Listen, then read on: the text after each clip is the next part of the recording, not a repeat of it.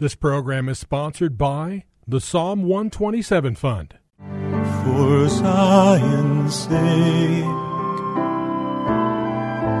I will not keep silent. For Zion's sake, I'll not hold my peace. Welcome to For Zion's Sake.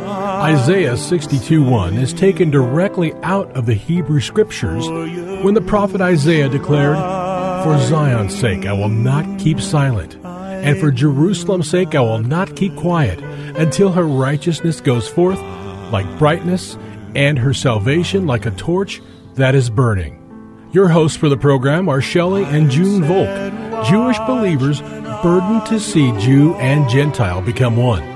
Believers strengthened in their faith and for their Jewish kinsmen to come to the saving knowledge of Jesus as the Messiah, the Son of God. Bless the Lord. Good evening to you and welcome to For Zion's Sake. We thank you for joining us. We're the Volks. My name is Shelley. And my name is June. Hi, everyone. It's good to be with you as we continue what we started Monday, and that is speaking about the appointed times of the Lord. We encourage all of our listeners to look at uh, Leviticus chapter 23 when it speaks about the appointed times of the Lord. And we are entering in to one of those times now, and that is Passover. And Passover is celebrated this night. Tonight is the first Seder meal. We're going to be talking about what takes place in Jewish homes. But we need to see that this is foundational for our understanding specifically about who Jesus is and the power of the blood. We went through the steps leading up to the actual Passover. In Exodus 2, the people cried out to the Lord for the, because of their bondage in Egypt. He heard their cry. Then we read about Moses seeing the burning bush which wasn't consumed, and he went and God said, Moses, Moses, and Moses said, Here am I. And God commissioned Moses to go to Pharaoh and declare, Let my people go. And of course, Pharaoh's heart had been hardened. And we mentioned yesterday, even after nine uh, plagues, they were the plagues of blood, frogs, lice, cattle disease, boils, hail, locusts, and darkness. Despite those devastating plagues that covered the land of Egypt, Pharaoh resisted. Finally, we came to the tenth plague, and that was the death of the firstborn. And everyone who was the firstborn in the houses that was not covered by the blood of the lamb, the, fir- the, the firstborn died. So the blood brought life to the people in the house, which was uh, the Jewish homes. And if the blood did not cover the doorposts and the lintels, the angel of death brought death to the firstborn. It's a powerful, powerful testimony of the blood of the Lamb. We also uh, talked about the fact that Jesus is our unblemished male. I want to read again from 1 Peter 1 18 and 19. You are not redeemed with perishable things like silver or gold from your futile way of the inherited that you inherited from your forefathers, but with the precious blood of the Messiah, Christ, as a lamb without blemish. So again, the foundation for calling Jesus an unblemished lamb was seen on that last night in, in Egypt when we celebrated the first Passover. And in 1 Corinthians 5 7, Jesus is called our Passover who has been sacrificed. We read from Leviticus 17 11, which says, For the life of the flesh is in the blood, and I have given it to you on the altar to make atonement for your souls. For it is the blood by reason of the life that makes atonement. We go to the New Testament and read Ephesians 1 7. In him we have redemption through his blood, the forgiveness of sins, according to the riches of his grace. Ephesians 2:13 But now in Christ Jesus you were formerly were far off but now you have been brought near by the blood of the Messiah. Let's go back to Exodus 12, and that's where the story of Passover is seen. Let's go on. I want to read from Exodus 12, verses 23 to 32. If you have your Bible, stay with me. Ex- uh, Exodus 12, verses 12 of verses 23 to 32.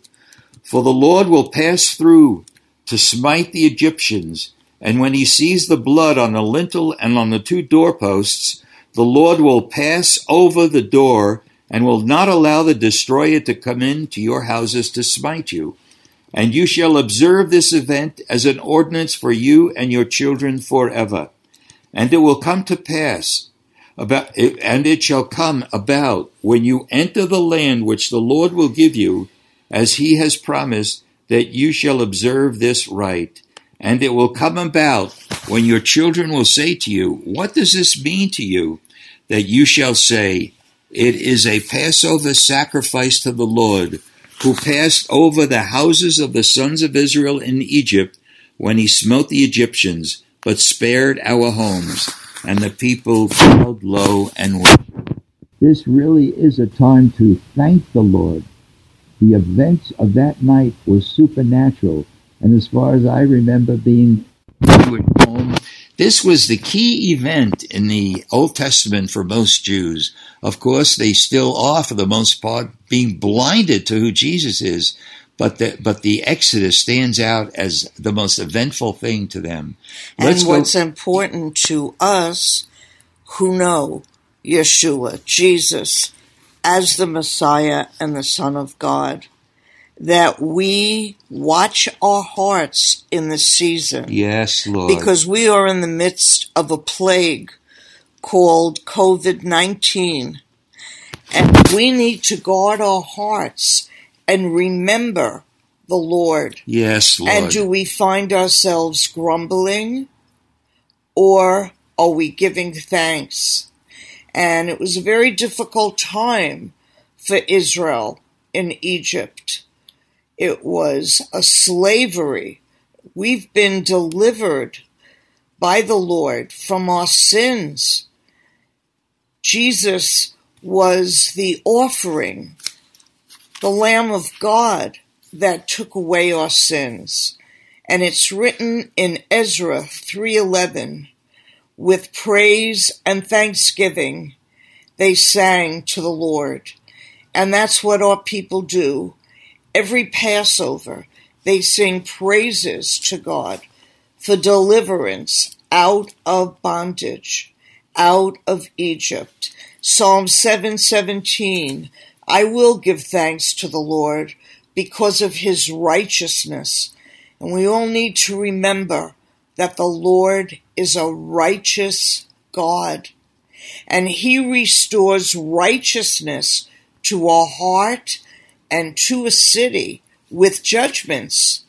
And this is a judgment in the earth for the sin of this world and Lord. how far we've come from recognizing and knowing God. In Psalm 9:11, I will give thanks to you, Lord, with all my heart. Do you thank the Lord with all your heart? Do you live for him? Do you love him? He loves you and he wants you to know he cares for every detail of your life. So the Passover Seder is teaching the Jewish children of God's love for them, for Israel, for the people of Israel. Do you love Israel because God loves Israel? Do you pray for the salvation of Israel? Do you pray for the peace of Jerusalem? Junie, it's so right on what you're saying that we need to keep Israel in prayer, especially this time of the year that they could uh, see the significance of what was accomplished on that Passover night. The blood of the Lamb. Amen. I want to continue in Exodus 12, uh, beginning at verse 42 to verse 47. If you have your Bibles, read along with me. Exodus 12, beginning at verse 42. It is a night to be observed for the Lord for having brought them out from the land of Egypt. This night is for the Lord to be observed by all the sons of Israel throughout their generations. And the Lord said to Moses and Aaron, This is the ordinance of the Passover. No foreigner is to eat of it, but every man's slave purchased with money, after you have circumcised him, he may eat of it. A sojourner or hired servant shall not eat of it. It is to be eaten in a single house. You are not to bring forth any of the flesh outside of the house, nor are you to break any bone in it. All, they're talking about the sacrificial lamb. All the congregation of Israel are to celebrate this. This is the, this is what takes place on Wednesday night this year when the celebration of Israel takes place. And, and we are all in the season of being homebound. We're called to stay in our homes.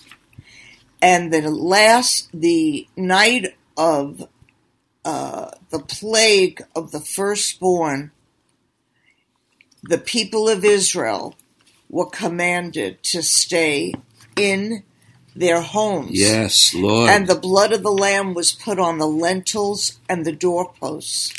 And I just want to encourage every listener to, to apply the blood of the Lamb on your heart and in your homes.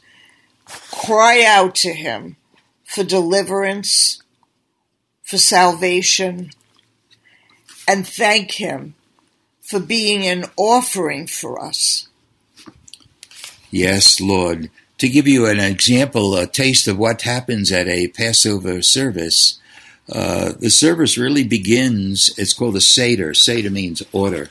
It begins by the father of the house praying. It's called the Shechach Shehechrionu prayer. I'll read it in Hebrew and then give you the translation, just so you get a flavor of what takes place. The father of the house would stand at the head of the table and recite this: Baruch atah Adonai, Eloheinu melech haolam, excuse me, lazman hazeh. Again, let me say it again. Baruch atah Adonai, Eloheinu melech haolam, shechecheyonu v'kimonu v'higionu lazman hazeh. Blessed are you, O Lord our God, King of the universe, who has kept us alive, sustained us, and brought us to this time. And for all of us now, May our homes be consecrated by the light of thy countenance, shining upon us in blessing and bringing us peace. This is what we all need. And we see that the first cup is called the cup of sanctification. And it says in Exodus 6, 6 and 7, I will bring you out from under the yoke of the Egyptians. And the father of the house lifts up, lifts up the cups and says, Baruch atah Adonai Eloheinu melech haolam, Bore Peri Hagofen. Blessed art you, O Lord our God, King of the universe, who creates the fruit from the vine.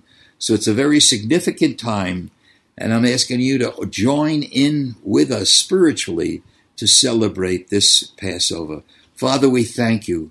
Thank you for what you did, that miracle of the Exodus. And may we rejoice that we celebrate an unblemished lamb all of our lives. His name is Jesus, and in that name we pray.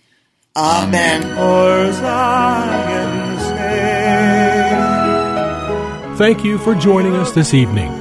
If you would like to get in touch with Shelley and June, you can write to them at P.O. Box 1784, Scottsdale, Arizona 85252. That's P.O. Box 1784, Scottsdale, Arizona 85252. And you can also contact them on their website, shelleyandjunevolk.com. That's shelleyandjunevolk.com.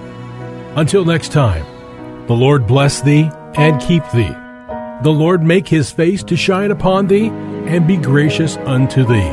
The Lord lift up his countenance upon thee and give thee peace. This program was sponsored by the Psalm 127 Fund.